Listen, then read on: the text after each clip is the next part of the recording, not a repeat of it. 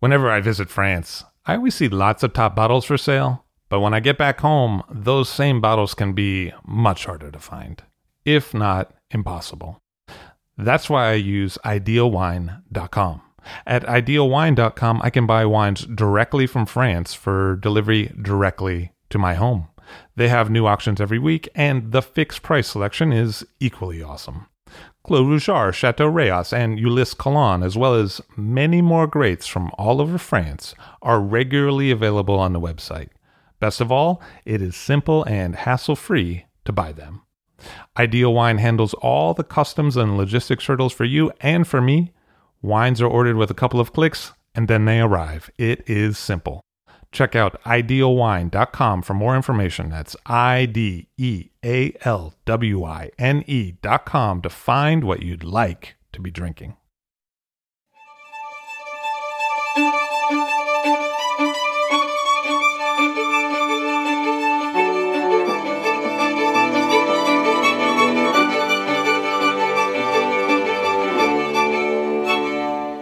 We'll hear from Kevin Zraly about his life coming up in this episode. But first, I would like to share with you something that Martin Sinkoff explained to me. Martin Sinkoff has had a long career working for wine and spirits distributors and producers, such as William Grant & Sons, Glazers, Pasternak, and Frederick Wildman.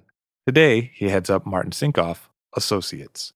Here's how Martin described to me the difference between marketing in the wine business and marketing in the spirits business is the difference between spirits marketing and wine marketing.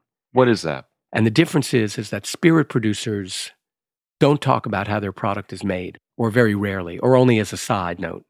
What they really want to know and what they really are looking for is who drinks the product. They want to know what the consumer proposition is.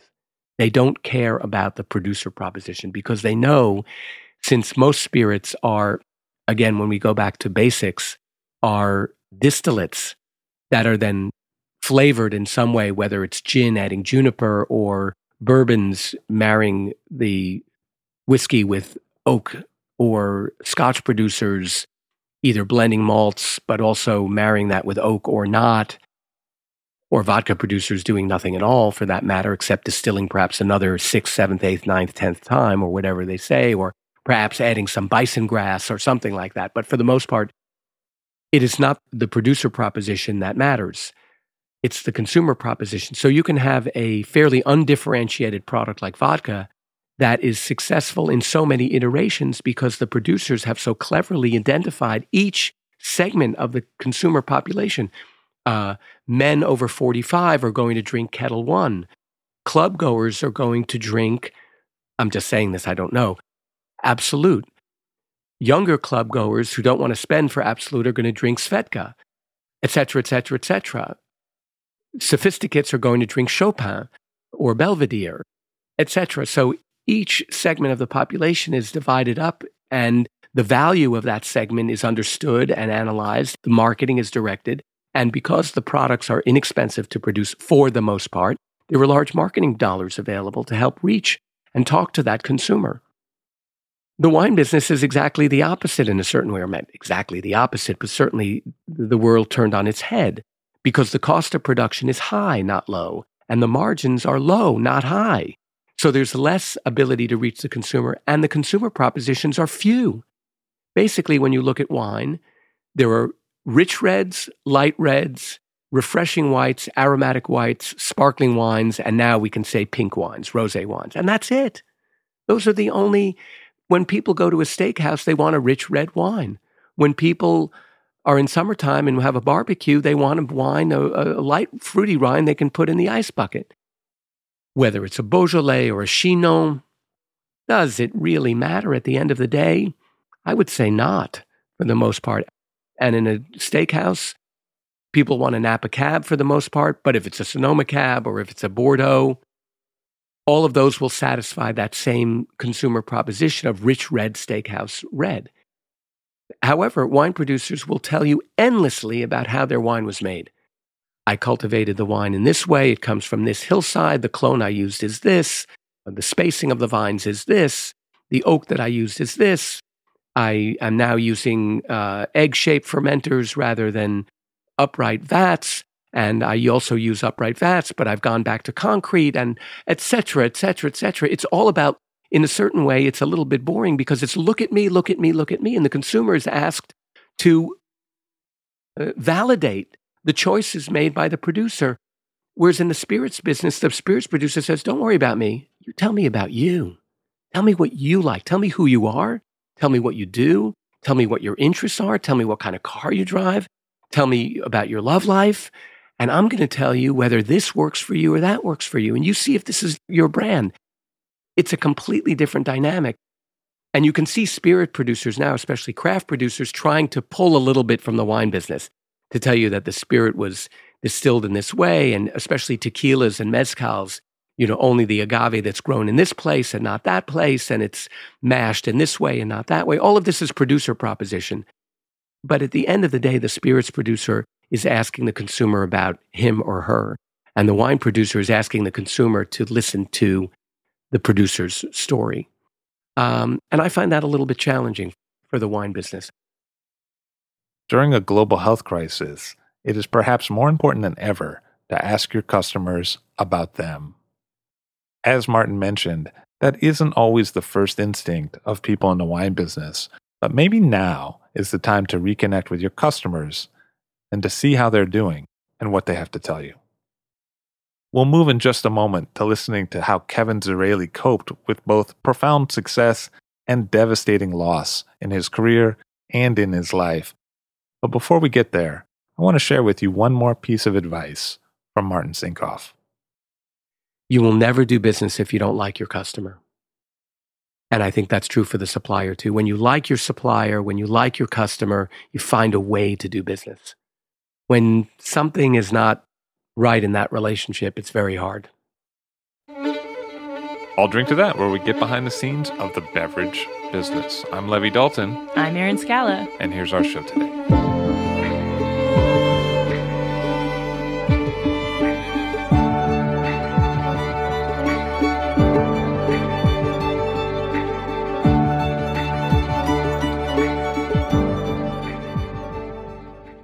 I talk to winemakers all the time, and something they tell me is that oxygen management is a key to aging wine. Finding the right balance is crucial, and that's why I recommend Diam's revolutionary cork closures. With Diam corks, winemakers can achieve precisely controlled oxygen management after a bottle leaves the winery, ensuring a wine that matures gracefully and reaches its full potential. With over 2 billion Diam corks sold each year, it's clear that winemakers worldwide trust Diam for consistent results. And Diam has recently expanded the permeability options for their popular Diam10 and Diam30 closures, providing winemakers with even more flexibility to choose a cork that will guarantee the kind of wine life they envision. Banish surprise dud bottles and embrace Diam closures your customers will thank you. In North America, Diam products are exclusively distributed by G3 Enterprises. Ready to ensure the lifespan of your wines? Go to diam closures.com forward slash IDTT to learn more. That's D I A M dash closures with an S dot com forward slash IDTT for more information. Kevin Zraly of the Windows on the World Complete Wine Course, and also the co author of the book Red Wine, on the show today. Hello, sir. How are you? I am excellent. Not good. Excellent. It's really nice to see you. Thanks. So I remember you told me neither of your parents really drank any alcohol. No. Coca Cola or iced tea. My mother still drinks iced tea or hot tea. What was growing up with them like? I'm very, very lucky.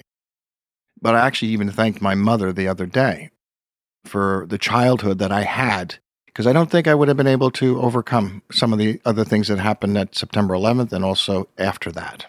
And you grew up in New York? I grew up in Pleasantville, New York, uh, which sounds cliche ish, but it is very pleasant.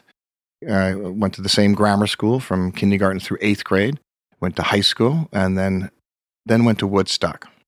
Changed my life. Think about that I went to Catholic schools and I was wore a jacket and tie. That's what I wore. And then I got to Woodstock and they weren't wearing any clothes. I said, I'm joining this tribe. So then I moved upstate. I got into a college right away. Prior to that, at Woodstock, I would call myself a lost child, like any 18 year old. You know, what am I going to do?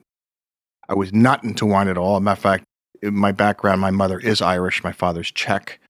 And so it was steak and potato. That's how I grew up. Not with fine food, not with wine. Nothing in the house gave any indication of where I would go into wine. But once I got to Woodstock, I said, I'm moving here. Where's the college that I can go to? And so it ended up to be a community college. They accept you. That was August of 69. By the first week in September, I was in the college. And uh, then I got a job in a restaurant. The restaurant became famous, and I was 19, and that's when wine started. So that was the Dupuy Canal House. Correct. If you're in New York and you go 90 miles up the Hudson River and then go west a little bit, you'll find this little town of High Falls. And it was a 1797 stone building that this guy, who was 10 years older than I, so I was 19, he was 29, put together. He was the chef and the owner. And um, he'd only been open six months. And Craig Claiborne, who was the first restaurant critic for the New York Times, came up to visit the restaurant with another famous chef called Pierre Franey and also Jacques Pepin. And Craig gave the restaurant a four star rating, which had never been done before outside of New York City. I'm a waiter. I didn't, I didn't know who Craig Claiborne was. I was 19. I was still lost. We were in the middle of nowhere, literally 400 people, Hamlet. So we'd have 10, 15, maybe 20 people for dinner. Well, after that review, we're looking at 100 to 120 people. Things changed quickly. And that was with John Novi. Correct. John Novi. The only reason I knew knew him is I moved into his mother's apartment upstairs of a pizzeria. She had a bakery and a pizzeria downstairs. And so I went down one time, you know, I'm still 18 or 19 or whatever. I don't have a lot of money, couldn't pay the rent. And I said, "Could I could I get a job here? Uh, I'll wash dishes for you." And she said, "No, no, I got no, I know, I don't have a job for you. Go see Johnny. Johnny will be crazy, Johnny. My son, crazy Johnny, opening up a restaurant." Uh, okay, so I went to see Crazy Johnny. He's, uh, you know, he's an artist. It was a magical restaurant. So I'm very blessed to have been associated for six years with the Dupuy Canal House Tavern.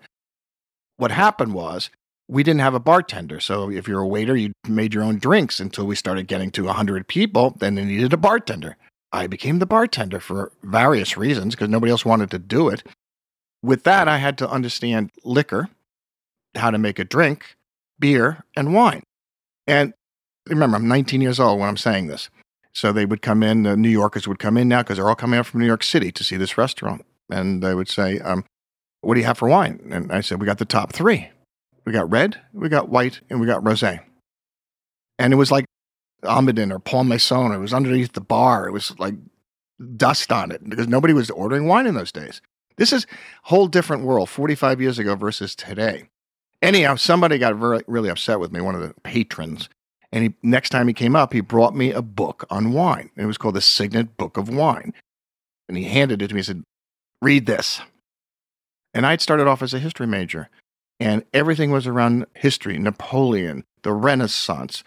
You know, I'm Catholic, so I'm thinking about Jesus' first miracle. It's all coming together. And then it became an obsession from that moment on. By the time I left, we had 120 wines. And you started to travel to different wine areas. Well, the interesting thing is, uh, when I started, you could drink at 18 in New York. In New York, but California was 21. So I started teaching wine when I was 20 years old at the local college, the college that I went to after Woodstock, Ulster County Community College. And so I started teaching these classes because they came to us, John and me, and said, You guys got a four star rating. You must know something about wine and food. Teach a class, wine and cheese. And we said yes. And I knew nothing about wine. John knew nothing about cheese, but we did it. So that was my first time doing it. And here I'm talking about California wines. I can't even go out there because I had to be 21.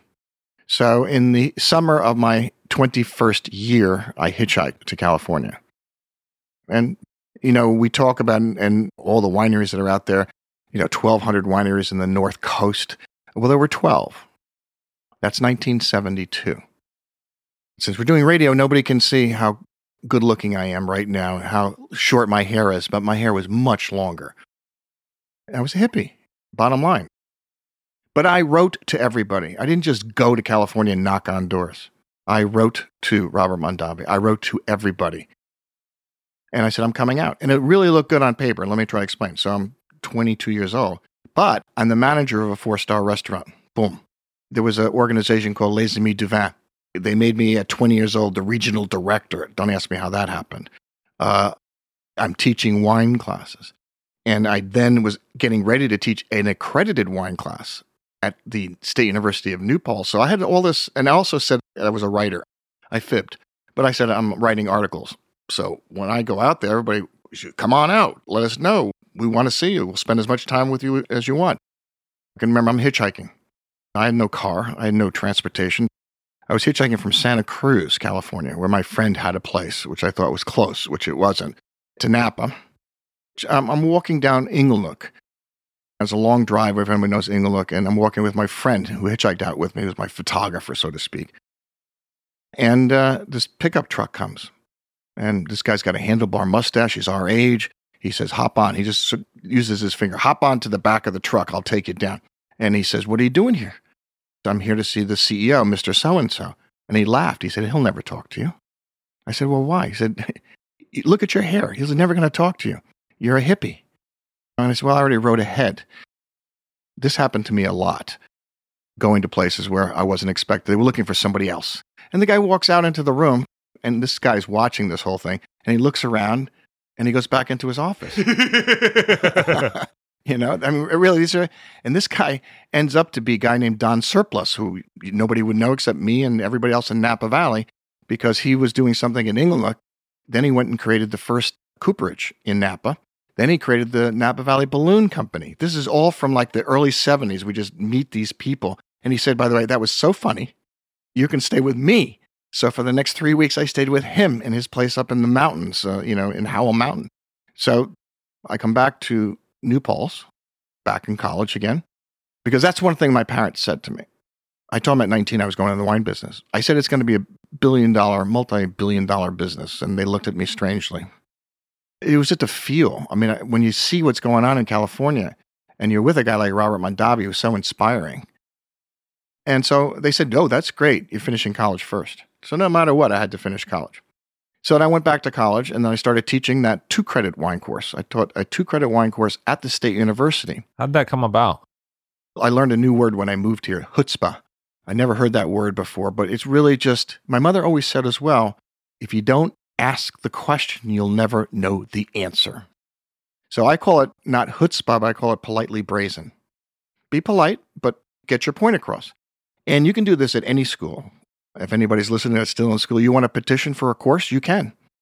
You go in and say what course it is, and the administration is there and they veto it or they accept it. So I went in, again, with my long hair, go to the state university, and they say, um, no, no, we're not teaching a wine class here. You know, we have enough problems with marijuana. You think we're going to promote alcohol? I said, okay, thank you. I went back the next month. They said, um, we already told you no, we're not doing a wine course here. And I said, I know, but I brought two bottles of wine with me. One was $30 and one was three. Blinded, folded. They didn't know which one it was. Tried, tried, tried, tried. So there were six people on the board. I said, which one do you like? They said, we all like the $3 bottle. I said, good, it just saved you $27. Then they started getting angry. And They said, Mr. Zraly, there's only one way this is ever even going to be considered. If you can find a precedent in the state university system of New York where a credited wine course has ever been taught, we might consider it. Cornell University is part of the state university system. Uh, and so they had started a class in 1971 that was open not just to the hotel students, but if you were going in the law school or you're in you know chemistry, what you could take the class. So anyway, I brought it back to them.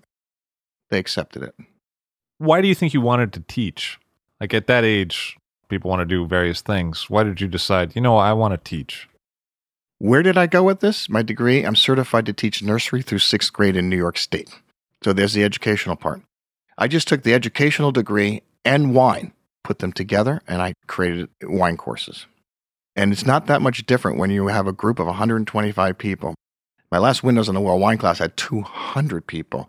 It's no longer about wine, it's about controlling your audience. Well, I remember that time you wrote that once you start teaching people who are drinking wine, it's a lot like dealing with children because it's effectively crowd control. After the third glass of wine, it's no longer an educational experience, it is something called crowd control. So, much later in your career, just to skip ahead for a moment, you probably realized that there were people giving wine courses who didn't have any educational background, and you did have some educational background.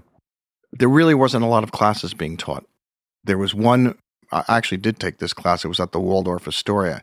Interesting, I took this class when I was 20 years old, the only class I ever took, and it was a beverage class. It wasn't just on wine, it was wine, it was beer, it was liquor. I was the bartender, I had to learn about it. And I would come down on Monday nights from upstate New York and then teach the same class on Tuesday for the local college. Oh, I see. I was stealing everything because I needed information. Chapter and a half ahead of the students, right? That's all it's about. You know, the great thing about wine is here's a perfect example. I remember my very first time up in front of people. So, 20 years old, trying to teach wine, and I bring out bottles, which, you know, you read a book. This is a Bordeaux bottle. This is a German bottle. That's a Sauvignon Blanc bottle. And the guy in the back, I'll never forget his name, Jesse Hunt, he was a lawyer, and he raises his hand and he says, Great, when are you going to open them? Then I learned about wine tasting. okay, people want to taste it, they don't want to talk about it. And that's really what it came down to in my, the rest of my life was tasting wine. Tasting is a totally different thing than, eh, than just reading about it.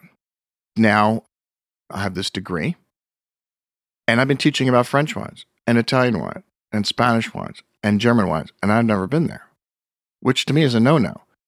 So as soon as I graduated, boom, I left for Europe. Again, not with any silver spoon. Youth hostels, $2.50 a night, and a Eurail pass. And letters that I had written to the Antinoris, to the Rothschilds, to Bouchard, to Marqués de Riscal, to Peter Sichel in Germany.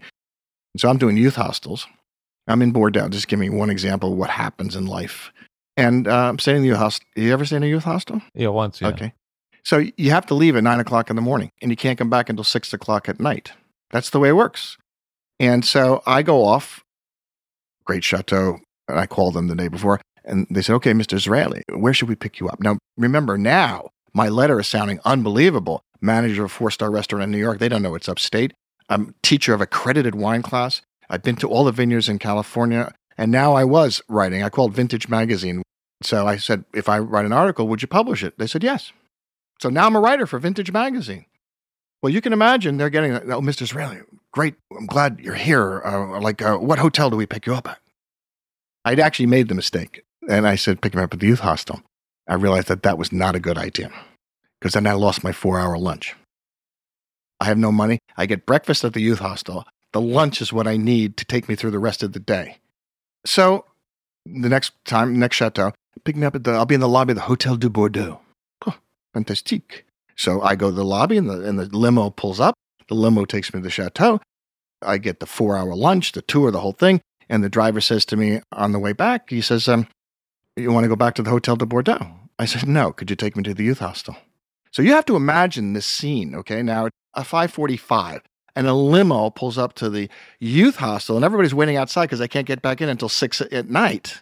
They're all out there, and this guy limo, big limo, stretch gets out, opens the door for me. I had a suit, by the way. I learned from California to have a suit. I cut my hair, the whole thing, and boom, boom. They thought I was nuts. It was very, very funny, but that's what kept me going. the early 70s had to be an interesting time to be there, right? Because it was before economic renewal for France, really. Uh, they were in a fiscal crisis. New York was in a very bad fiscal crisis in the 70s. I could talk about that and the World Trade Center and how many people didn't want the World Trade Centers to be built. And I actually was uh, there in when Franco, Francisco Franco, was still in charge of Spain. Uh, you know, it was a very turbulent time. You know, we talk about the Chateau Margaux, this fantastic, unbelievable, beautiful chateau, but not then. The weeds were higher than the grapevines. It was owned by the Ginestet family. And then the Mentzelopoulos has bought it in 1977 and brought it back to glory. But we're talking about, I'm sure you've seen prices of what uh, Chateau Lafite Rothschild went for.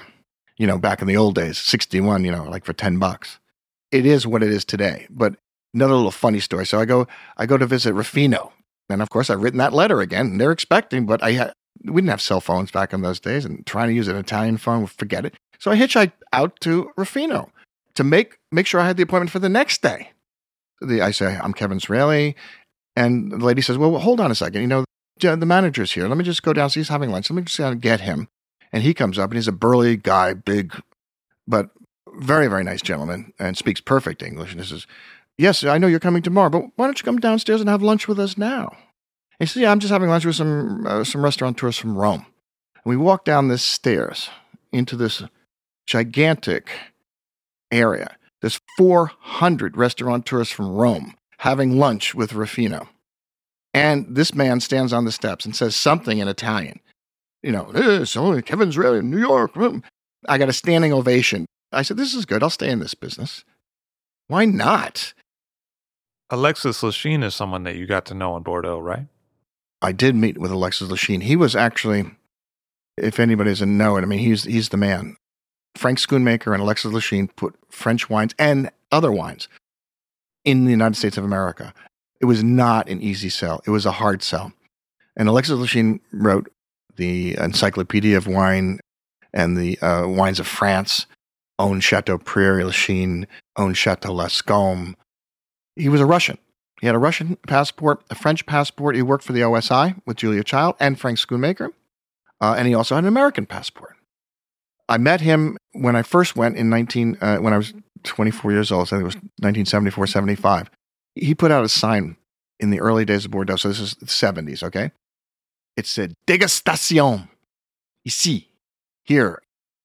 The Bordelais were furious with him, furious that he would desecrate by putting up a sign for tasting of wines.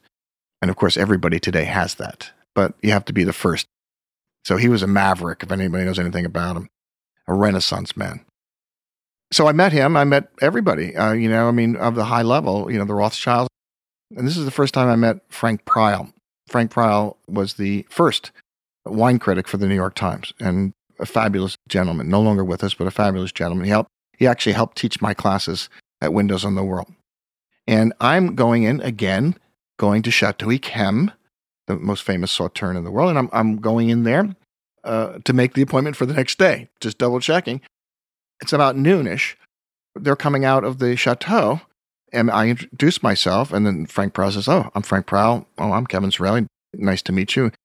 And I said, okay, I'll come tomorrow. He said, yeah, before you do that, you know, we just finished tasting Chateau Yquem, and they're all lined up in the room. So go ahead. Go ahead. You go taste mine. I spent the whole afternoon there there were like 50 vintages of Chateau Yquem on the table. And you can imagine the sauterne, the hues of the colors of all of them, the light coming from the, the windows onto it was just a magical experience. So um, then I come back to New York, and now my friends have no idea what I'm into. You know, they couldn't talk to me, or I couldn't talk to them. Now I'm, I'm way ahead of myself I'm 24 years old and I've been around the world. So um, I decided that I was going to get a job in New York City. This is the time to go to the Big Apple. You've done all this. You live in this little hamlet of 400 people. Get out. I kept the job at the Canal House. And I found there's a, something that people in the industry use here in New York, and I know it's in other states as well. It's called the Beverage Media. It's a book and tells you where all, there was an ad in it. And it said, Salesman Wanted. 450 prime accounts Manhattan, Westchester, and Rockland County. So I applied, not thinking that I had any wine knowledge that I could compete with these people. They're the distributors. They must know everything there is to know about wine. Little did I realize they knew nothing. Nothing. Uh, in my days at the Canal House, I had a salesman. His name was Red O'Rourke. I'm Irish. I can relate. And, uh, you know, I'm back from France now. And, and I said to Red, I'd like three cases of Nuits Saint Georges. He looked at me and said, Kevin, what are you talking? Why are you speaking French to me? Give me the IBM number and you'll get your three cases of wine. What's wrong with you? What did I realize at that moment? That this guy's making $50,000 a year. I'm making five. And he doesn't know anything that he's talking about. And that continued when I got the job. It was called Wines of All Nations. We only sold wine, we didn't sell any liquor. And I thought to myself, wow, they had every great, you know, winery from around the world. I'm going to be a millionaire at the end of this year. You know, I get a 6% commission. I'm starting to add it up. So I start going out to visit the accounts. The first place I go to, or second place I go to, uh, It's not the building is not there. The block is not there anymore. The block is gone. Then I go to another place where the wine store is supposed to be. It's a laundromat. Then I go to Port Chester, New York, and I walk into the store, which I, you know, I shouldn't have walked in. The gun is right there, the big plexiglass thing there. You put the money underneath. I just came back from the Rothschilds in the limousines, and I don't really tell this story too often, but my largest selling wine was called Richard's Wild Irish Rose.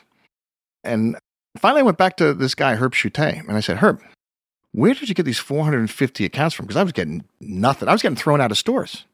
Get out. So it was, uh, you know, baptism by fire.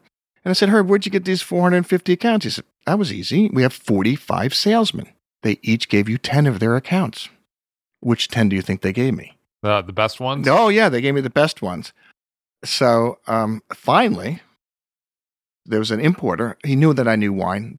This is, I was only there for like four months, but they figured out that I knew wine. They were asking me questions about what they should buy. And this guy gives me this little piece of paper, which I still have to this day. And it says, go see Barbara Kafka at the World Trade Center. They're opening a restaurant there.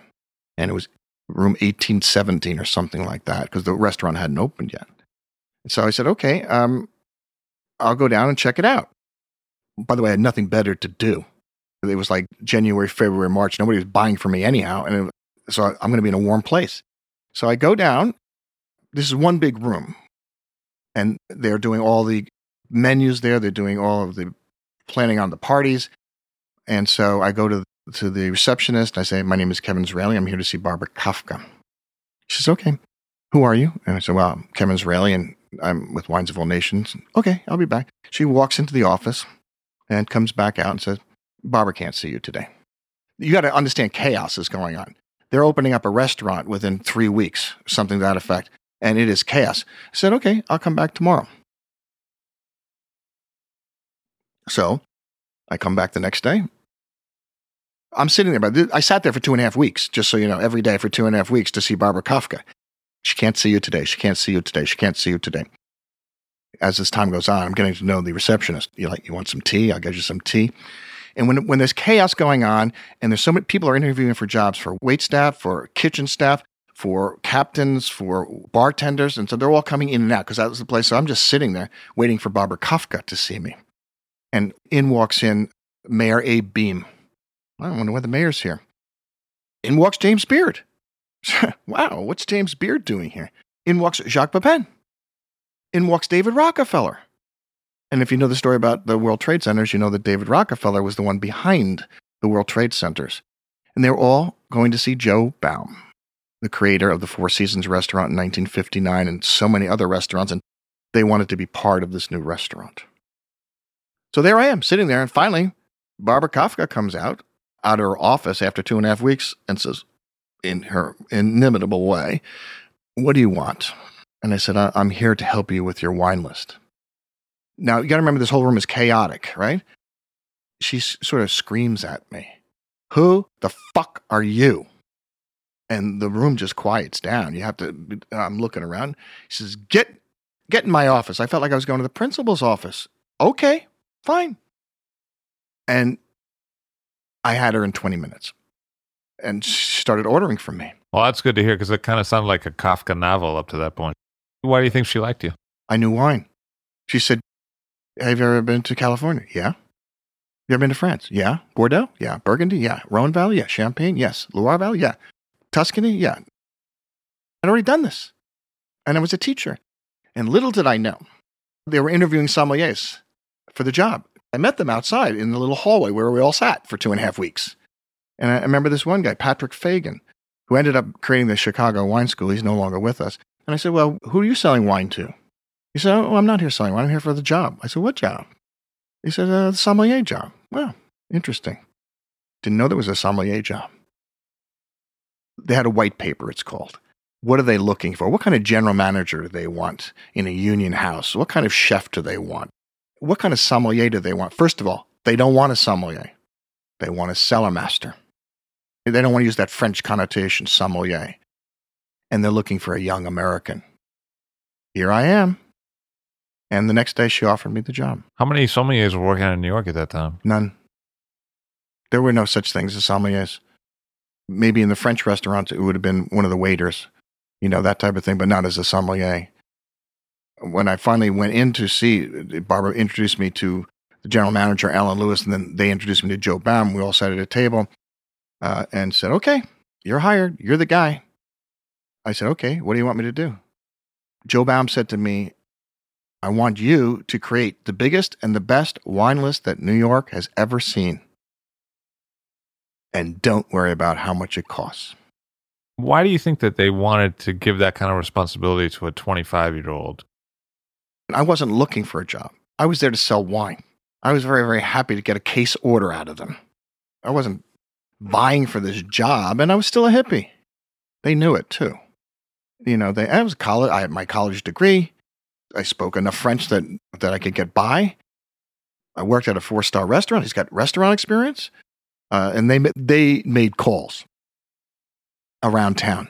Anybody know this guy? And the stuff came back good from different people that I knew in New York, and that's how I got hired.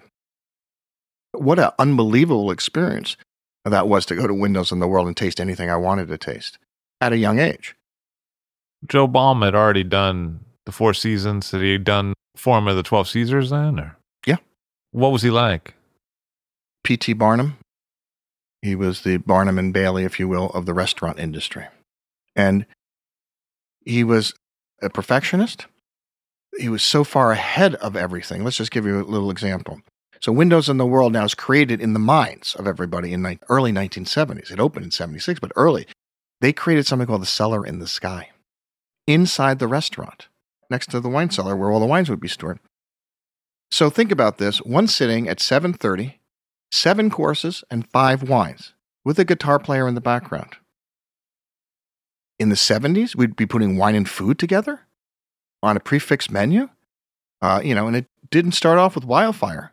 Uh, and that's Joe Baum's genius as well. We only held 30 people in that room.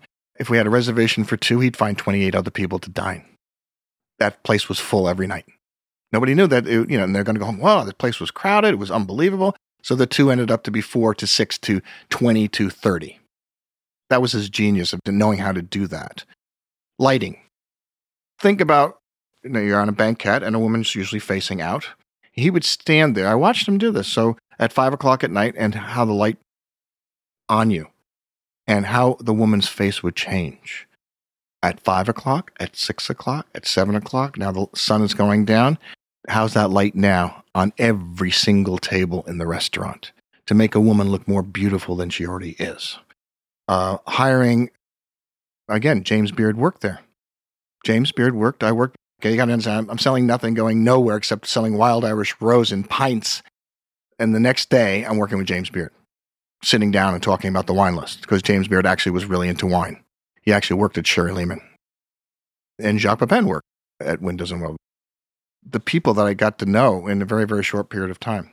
What was Joe's background before Restaurant Associates? Like, how did he end up as Joe? Graduated Cornell, hotel school, lived in Saratoga Springs. His family had a hotel there. So it was sort of in his blood. He got a very minor job at Restaurant Associates, but worked his way up. They actually, his first restaurant was called the Newarker. Who's going to go out there? and he made it successful. So they saw that and they started giving other things. And, uh, you know, Four Seasons is 1959. Look at the legacy of that restaurant. And this all also goes back to the World's Fair in 1964 in New York City. All these chefs, they had the French pavilion. And so all these French chefs said, well, maybe we'll stay in New York. So Pavillon becomes this outrageous restaurant in New York. Joe Baum was in it. He was involved in all of that. He ran the food for the World's Fair. So this is 64. He's doing all this stuff, getting to meet all these French chefs. And when he does restaurants like La Fonda del Sol or the Forum of the 12 Caesars or Four Seasons, whatever it was, he was just meticulous about it. But like the Forum of the 12 Caesars, the, the waiters are dressed in togas.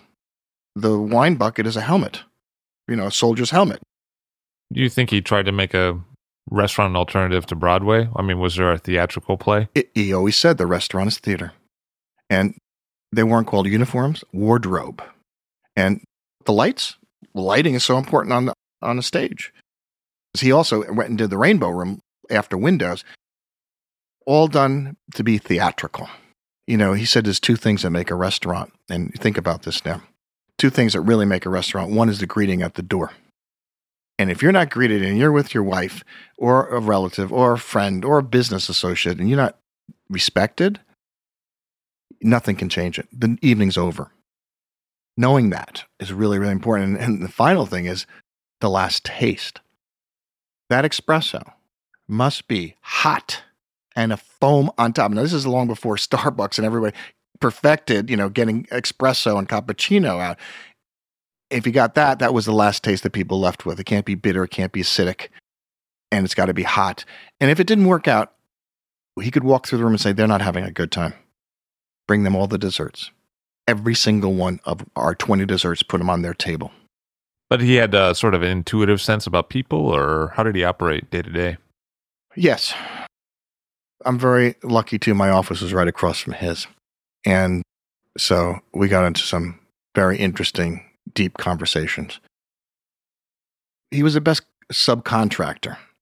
Uh, yeah, hire out James Beard or Jacques Pepin or all of them, you know, came to him. They respected him. They wanted to work for him. He'd already done this. So when Windows opened, which is interesting because the World Trade Centers, again, were not a happy thing for most New Yorkers. They didn't like it. It was a fiscal crisis. And the front cover of New York Magazine, before Windows in the World opened up, the front cover said, The most spectacular restaurant in the world by Gael Greene. We're not even opened yet. She's calling us the most spectacular restaurant. And they actually thought Windows in the World was not going to be a successful restaurant because we operated everything in the World Trade Center. So it was a $50 million company from start. So we did the coffee, we did the hamburgers, we did everything, and Windows on the World. They thought Windows on the World was going to be subsidized by the other operations. It was Windows on the World that subsidized them. September of 2001, Windows on the World was the number one dollar volume restaurant in the world. And the wine sales were more than any restaurant in the world. So these are things that I can keep with me. I might not have Windows in the World to go to anymore, but I have that in my heart. What were some of the other concepts that were up there? Uh, the hors d'oeuvre. Now, again, this is the early 70s. It's a terrible name in a way, the hors d'oeuvre. 250, 300 seats with no main course. Small plates. Sushi and sashimi. Views of the Statue of Liberty. It was overlooking the Statue of Liberty during the celebrations of the 200th anniversary of the United States, right? Yeah. So that was uh, July 4th, 1976. And we opened in May. So we had been open, what, a month or so? And if they didn't think Windows was going to make it, you had to be there that day. You couldn't get in there. Everybody in the world wanted to be there. It was a unbelievable day. Clear. So you had kings and queens and presidents and ex-presidents and you had celebrities and it went on all day. And I remember um, it was like around nine o'clock and they're getting ready for the fireworks. And I'm walking by an elevator and I go by the elevator. I won't tell you who they were, but you would know their names. Very high politics people, political people. And there's a small little elevator. I went to the top floor. I went to the 110th floor. We were on the 107th. And nobody stopped me. I just jumped on the elevator with their security people. I had a tuxedo on. They're not going to question me. We go all the way to the top. And then they realize in those days, the antenna wasn't there. The antenna was put in in 1978, and there were no barriers. Secret Service were going down. Get out of here. And I turned around, and the fireworks had started, and I'm on top of One World Trade Center by myself in a tuxedo. And those 10,000 hours that I put in from California to Europe to the Finger Lakes to the teaching of the classes, all of that paid off. And I actually danced on top of One World Trade Center with the fireworks that I could hear but not see, but I could see 90 miles around me of all fireworks going on. So, yes, that's a fond memory for me. And that's the same year as the Judgment of Paris with Spurrier in Paris, right? Yes, and I think that that influenced me to push more for California wines. Our sales were French wines, and then that's totally changed by the time we hit 1980. I also created the New York Wine Experience. I don't know if you know the Wine Experience. With Marvin Shanken. I created the New York Wine Experience. Um, I brought Marvin in. And then we also ran together the California Wine Experience. So I'm, I have all of these wineries that I can go to see and taste all their different wines. And I ran it for 10 years. Uh, and for many reasons, left it because it's time to move on. Sometimes it's just time to move on. What was the first wine experience like? 100 people sold out in an hour. The first three were at Windows in the World. It was only a day thing, just one day of nothing else, not even a dinner. Goodbye, four o'clock, have a good time. Uh, then the second year, it was sold out again within a day for 250 people. Third year, it was 450 people. And then we finally had to move it out of Windows. We didn't have the space to do it, and we moved it to the Marriott Marquis in Times Square. And actually, this is one of the reasons that I decided to call it a day because we got to 1,200 people. But I'm going to tell you if you see 1,200 people tasting the wine with the owner, that to me is a, an experience. So I put it together, and then Marvin Shanken came in. I, I needed a publication, uh, and Marvin was very eager to do it. In those days, the Wine Spectator wasn't as it is today either. So he wanted to beef the whole thing up. So that, that worked out really well for him and the Wine Spectator. The Grand Awards started there. The first Grand Awards for restaurants, wine lists were at Windows in the World. And originally it was a private club at lunch, right? It always was. And there were 2,500 club members. That's how the wine classes started. They knew I could teach. I already had done all this stuff. So they said, okay, we have 2,500 club members. So in, in the fall of 1976, I had a wine class, 12 people, and we were tasting wines. When I tell my students this now, you know, we were tasting 1900 Chateau Margaux. You know, it was just amazing. Um, we talked about Alexis Lichine before, so I met him at Prieuré Lichine when I was studying wines. He, being a good friend of Joe Baum, uh, so when Joe said create the biggest and the best wine list, I called Alexis. I said, "I'll meet you in Bordeaux." And I had a, I had an open checkbook, and in those days, in the 70s, 75, 76, 77, it was a worse fiscal crisis in France. They were giving the stuff away. I still have the original invoices. I would go in and say, okay, um, I'll take five cases of the Margaux 1900, the Lafite 29. You know, I could go on 21, 34, 45, 61s, whatever it was. It was so easy to build up my wine cellar. I wasn't that smart. I just had the money and Alexis Lichine with me. I mean, what else do I need? So, um, I lucky guy. What were some of those cellar visits like? It, it was just uh, a surreal experience. You know, I'm going back now. For a year earlier, I was there as a student. They remembered me. Right. Now, guess what? Guys, I got a job. I'm not at the hostel anymore. Right, exactly. yeah. Thanks for the lunch, but I'm back again to help you. They needed the cash. So they were all too willing to do that. And they had the inventory. And so I cherry picked. What did the original list look like at Windows on the World? I had two lists. And the first one was 125 wines, just like the Canal House. Nothing over $100. They were from all over the world. I had every country represented. It was Windows on the World. We're having wine from everywhere. You might have an emphasis on French wines, but we're getting wines from everywhere. We had a Yugoslavian Cabernet for $3.25 on the list. Wow. And the joke was you could have three bottles and get change back from your 10. So we had the 125 wines, and then we had the extensive wine list. And I just kept building that, building that, building. I think we ended up finally uh, maybe with 1,800 wines, which, which is, sounds like a lot, but we were selling. There was no window dressing. My concept was bring it in. I was a businessman. Bring it in and sell it. My assistant cellar masters would say, Can I buy five cases of this? I say, Yeah, buy it. Get rid of it within a month. If you don't, I'm not going to let you buy again. Not being strict, just saying, I'm not buying everything just because you like it. If you can sell it, done. What was your approach to pricing? That's another genius of Joe Baum. I always price things very low at the Canal House. You know, maybe I doubled it. But I, I did the original wine list, which I still have, and I brought it to Joe and I said, Here it is. And he said, The prices are too high. And I thought they were down. He said, Nope, cut all the prices by 20%, 25%. It was volume that we were doing. He knew how to sell. His philosophy, and I learned from him, is I'd rather sell two $15 bottles of wine than 130 And the customer's happier and it keeps moving. And it sounds like that global wine idea of having wine from a bunch of different countries is really kind of influenced by the World's Fair idea as well, right? Because that was similar kind of concept. And the name, Windows on the World. He coined that name, Joe Baum did. When I go up the elevator, I'm on the 107th floor and I'm looking at all of Manhattan. I can see planes land in a period of five minutes. I can see landing at Newark, landing at LaGuardia, landing at Kennedy. I can watch the sun rise. And many times I went there, had my coffee watching the sun rise, and the sunsets were spectacular. So I used the word magical before, and the place was sold out. I think the first time I felt that it wasn't sold out was after the 1987 stock market crash.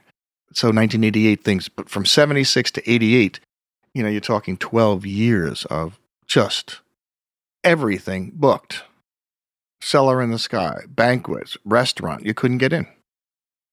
Around 1980, the club class got up to like 50, and they, the club members wanted to bring their friends, but there was no room. Said, why don't you create something for our friends? Okay. And the wine classes started for the consumers. And somebody said, Why don't you write a book? And I presented that to the people at Windows in the World, and they, they hedged a little bit because they wanted me to be on the floor. They finally said yes. And Windows in the World, a lot of people don't know this, but it was owned by the Port Authority of New York and New Jersey, but operated by Hilton International. So in 1980, I became the, the Hilton International wine director. So now I'm going all over the world and created an American wine program. I took Robert Mondavi's hand and put it together with the hand of the CEO of Hilton International. And we started the American Wine Program in 1979. So, again, more excitement going on. So, who were you on the floor when you worked the floor? Were you the same persona that you were as a teacher? Being a waiter is a skill. You really have to know when to leave a table, when to be at a table, and when to leave a table. Uh, the one thing that they used me for at Windows in the World is I took care of every celebrity. The general manager never wanted to go to the table because it would be too obtrusive. So he said, Kevin, bring the wine list. So whoever it is, or he'd be sending wines over. So I got to meet everybody I ever wanted to meet in my life, but in a nice way. My name is Kevin. I'll be taking care of your wines tonight. Let me know what you're looking for and I'll come back. And then I could monitor the table because I was pouring the wines. When did Michael Skurnik show up? Michael Skurnik. Michael uh, was a waiter at Windows in the World. His brother Harmon was a busboy in the hors d'oeuvre. And Michael came to me one day. He started there at the beginning. So we opened in 76, maybe 77. And he came to me and he said, I love wine. I, love, I really want to work here uh, in the wine cellar.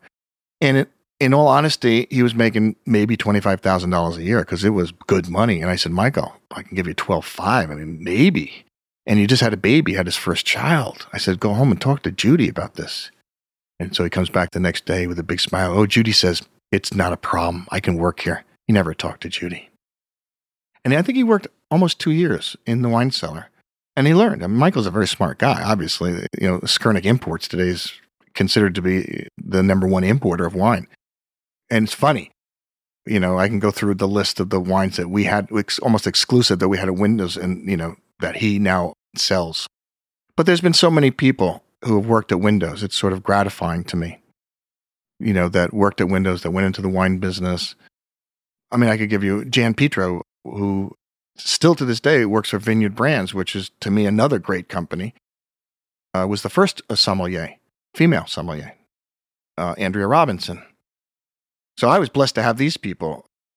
Am I reading it right that you were a young guy who hired young people to work with you? I actually never looked at it that way, but that's the way it was. But I don't think I rejected anybody because of their age. I, I was looking for something. And again, I think it's a question you just asked me what was I like on the floor? The problem sometimes when I go to restaurants is uh, they're helicoptering, you know, and I'm trying to I'm trying to have dinner with somebody. Sommeliers, and I think they mean well, but they are trying to express too much of what they know because they have no outlet, I think. That's part of it. They have no outlet. And so I was hiring somebody like Andrea who's unbelievable with the guests. It wasn't just knowing wine. And Andrea, she graduated SMU. She was working for a financial firm. She was making a lot of money, but she wanted to be in the wine thing. And uh, I said to her one day, said, she was like 21 years old when I hired her. I said, what do you, what do you really want to do? I want to be a writer. Okay. You know, I got my book we'll write the chapter together, wine and food. So it was that kind of thing. And then, of course, Andrea went on to write some best selling wine books. Uh, I mean, there's Catherine Fallis, who's out in uh, California who's an MS, Rebecca Chap who's out in California. I mean, there's a lot of women, by the way. And that was Joe Baum's thing too, hiring women to do roles that were supposed to be male roles in a restaurant. Did you have great managers along the way? If you're running a restaurant that does $38 million a year and you're a union house, I mean, obviously, if somebody did something bad, it, it was taken care of. And, and we had a good union, let's put it that way. But you still have to be a little strict. I mean, there's alcohol flowing, you know, people, anything can happen in a big restaurant like that. And we had a manager whose name was Alan Lewis, who was actually Joe Baum's sidekick. He went to Cornell with him. Joe would come up with these ideas. Let's do this. Let's do that. Let's do this. Okay, all right, Alan, do it. So Alan had to go and do all the crazy things that Joe wanted to be done. But he could also be very, very difficult and very, very tough. He had to be. He had no choice. It's not like a small mom and pop operation, you know, breakage, glassware. I forget the dollar figure, but it was outrageous back in those days. Like half a million dollars we had to buy in glassware again because they, people were just breaking them. Then he went out in front of every, the whole, he just took a random garbage can and dumped it out on the floor. How much silverware was in there? And it was good silverware. So that kind of stuff. And so he was a type A manager, but he got the job done. So there's really two iterations of Windows on the World because it originally closed in 93 with the bombing. Correct. That was 17 years. I was there from 1976 to 93. I was not there on that day either. Andrea was. Andrea Robinson was. And she actually led everybody downstairs. And they had to walk down. And there were no lights. And you're walking downstairs into smoke. You don't even know if you're walking into the fire, but you had to get out. And you've seen pictures of people in those days in 1993. So that was a tough time. And actually, the Port Authority was also looking for new management at, at that time. And um, interesting what happened. So the place was closed from 93 to 96. But I always had a great relationship with the Port Authority because I used to teach them about wine. And they said to me, We want you to stay and teach the classes. Not there. I couldn't teach at Windows. And the reason being, the only elevator that went straight up the World Trade Center was the one going to Windows on the World. That was the chimney for the 93 bombing. So you can imagine what the place looked like. And then they wanted to redo the whole place. So they said, okay, Kevin, you stay here. I was actually on the 106th and the 107th floor by myself for at least two years. Very eerie. It's not, not something that I have fond memories of. Then I taught the classes at 7 World Trade Center, which is no longer there. Back to the World Trade Center to another room, no longer there. Then to the hotel, which was the Marriott Hotel. That's no longer there. And then back to Windows in the World in 96 the Windows in the World Wine School lasted 40 years without interruption from the bombing and also the destruction in September 11th.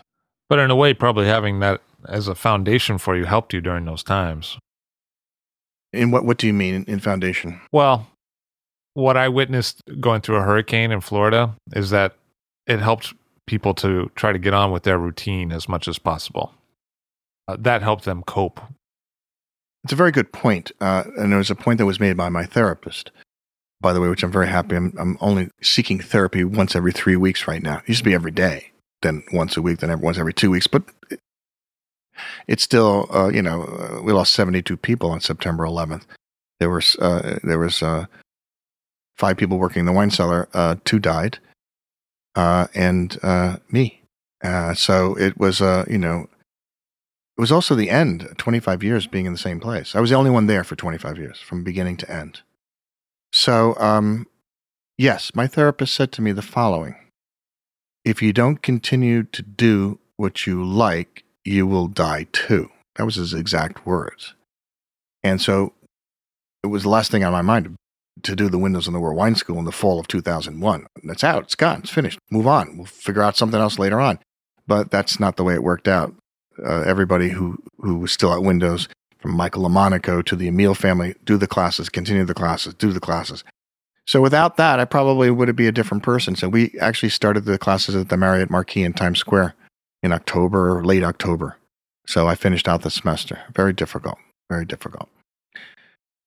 But back to the 93 bombing. So it was closed from 93 to 96, and then it was put out to bid. And it was quite fascinating who bid on it uh, Warner LeRoy, who created uh, Maxwell's Plum and Tavern on the Green.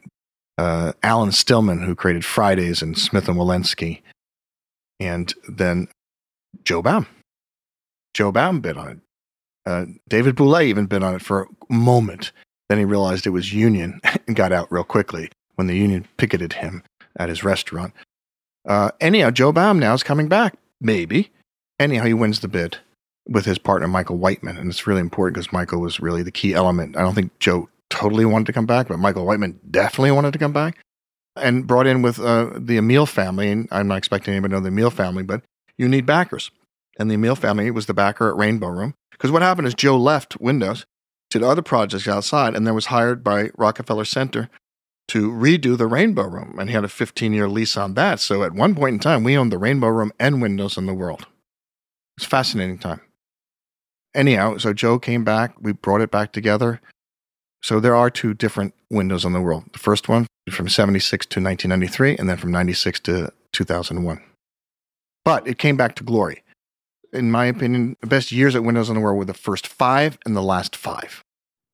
So I think doing the books, because you've revised the books several times, probably has the effect of bringing some of this up for you in a repeated way because you each time you have to go back for a revision of that book which is a classic book that sold millions of copies but then for that reason your publisher probably asks you to make a revised and expanded edition. I think it's happened many times. You probably open that page and see a lot when you open that page to to do your edits. I wrote the Windows in the World wine book in the early 80s. It came out in 1985 with no illusion of any grandeur. It was like, okay, I need a book. My students were saying, I, there's no book. They wanted something that was lively. And so I designed this book. My book is Reader's Digest of wine, very easy to understand. My elementary education degree cut out the stuff you don't need to know and tell people where they can find the information. I mean, there's so many books that are so much better than mine, but they don't cut to the chase. And I got to cut to the chase. So I wrote that for my students in 1985, and we were very lucky. It just took off. The sales today of that book are over 4 million copies. Um, but Windows on the World, of course, I've been to the memorial, uh, and I I went by myself to the top of One World Trade Center. Uh, I didn't want to. I, I couldn't be with anybody. And I did go to the museum. And the only reason I went to the museum is, it is hard, and I couldn't stay long. But my friend, who had been there for 23 years at Windows on the World, said, I can't go alone. Would you go with me? I said, okay. Neither of us could stay. It's too hard knowing the people that died and when they died. And I do my own, um, on September 11th, I go to a place called Mohonk Mountain House, and I go, there's a tower on top of the mountain, and that's where I am every September 11th from 8 a.m. to noon. I do my prayers there every year, and I do it alone. Uh, I lived it. I lived all of Windows in the world, the good and the bad. But as we all know, life goes on. Do you ever have the sense that you survived and why? Yeah, my mother says God has different, has other things for me.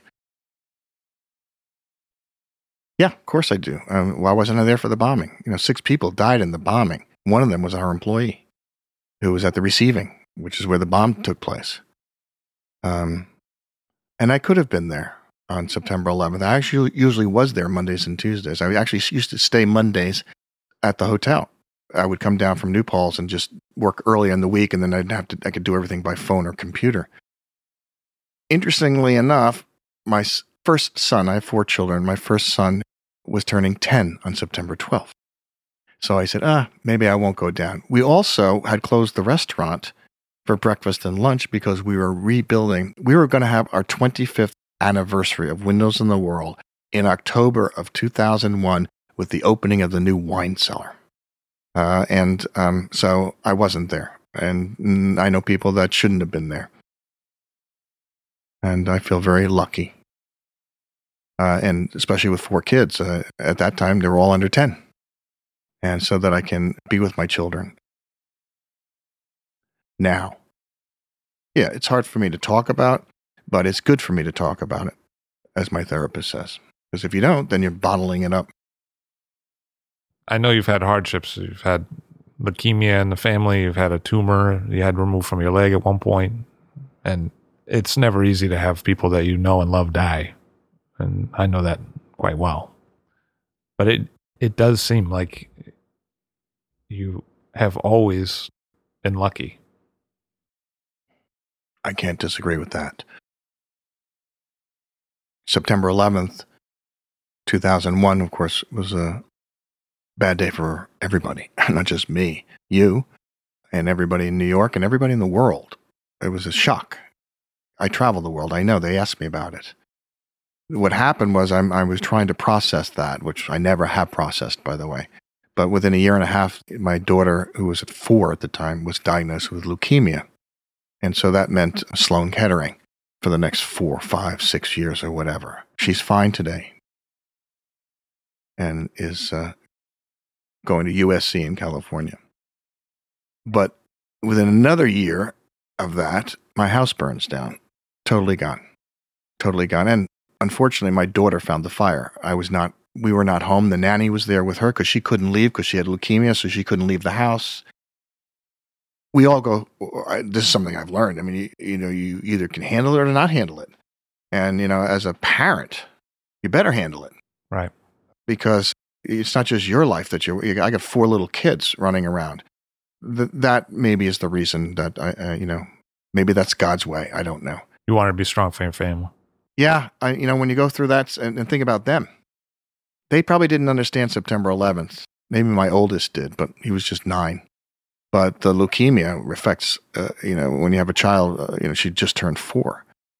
Boy, it affects the family because I don't even discuss, it's too much to tell you all the trips to the hospital and emergencies and all this other kind of stuff. When your house burns down, everybody's affected. When you lose everything, I think one of those things is enough for anybody.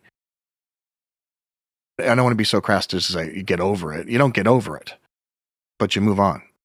I feel like it's very common in the culture to think of wine as somewhat of a trivial or hedonistic pursuit that isn't really serious. But it, it has been, I think, a sort of lifeline for you during some hard times in your life where you could return to this thing that's really nourished you in a way. I would agree with that. Um, I found something that intrigued me.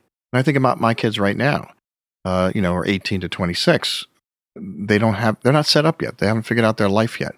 And I knew from the time I was 19, that was it. I wish everybody knew from the time they were 19 what they were going to do. Then you wouldn't do all the foolish things that you do. And I took it on like I took it on. It was the number one thing. So writing the book was very easy for me. When you went through some hard times, some people came through and sort of lent you a, a hand. People like Mr. Stillman, who you mentioned earlier, Smith and Wollensky gave you a corporate wine job kind of reached out to you after uh, Windows and said, "Look, if I can help, let me know."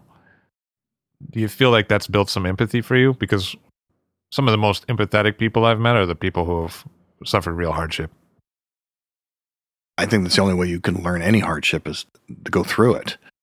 Uh, people could talk about it like I'm talking about it now, and I don't expect everybody to, you know, feel the way I feel.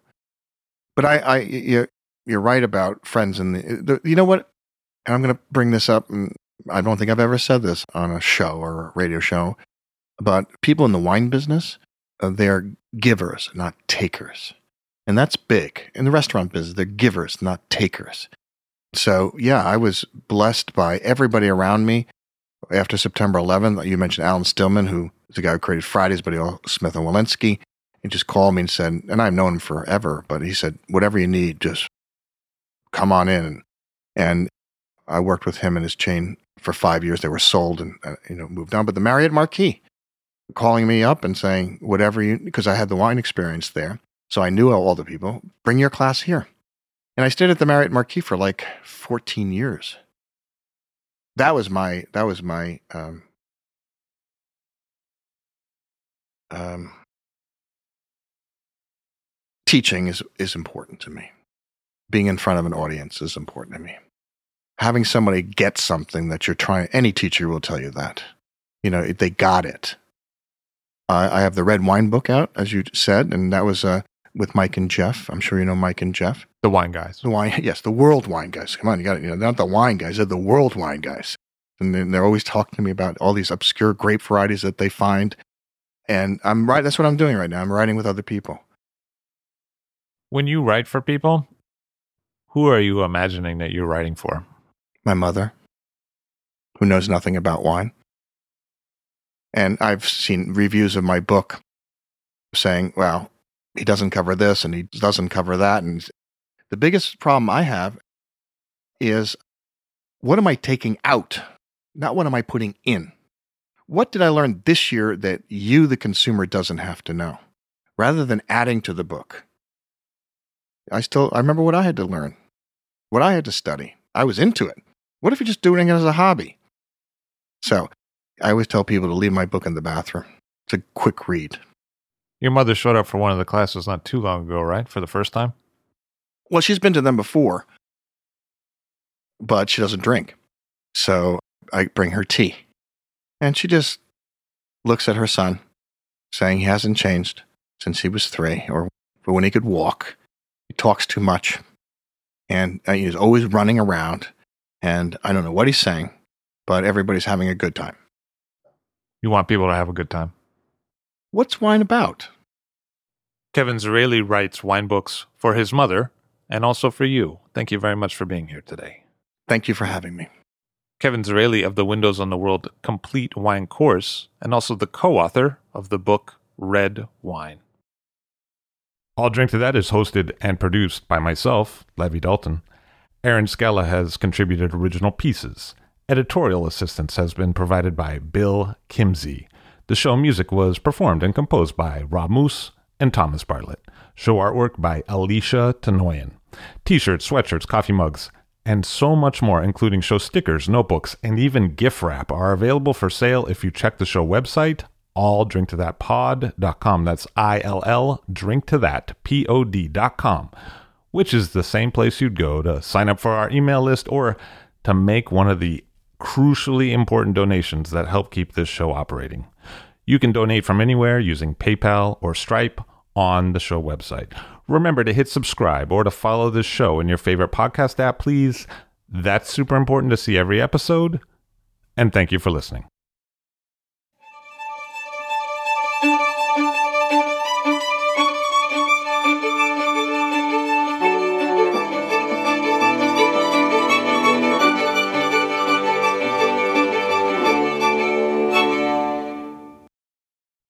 About six years ago, I returned from a, world trip.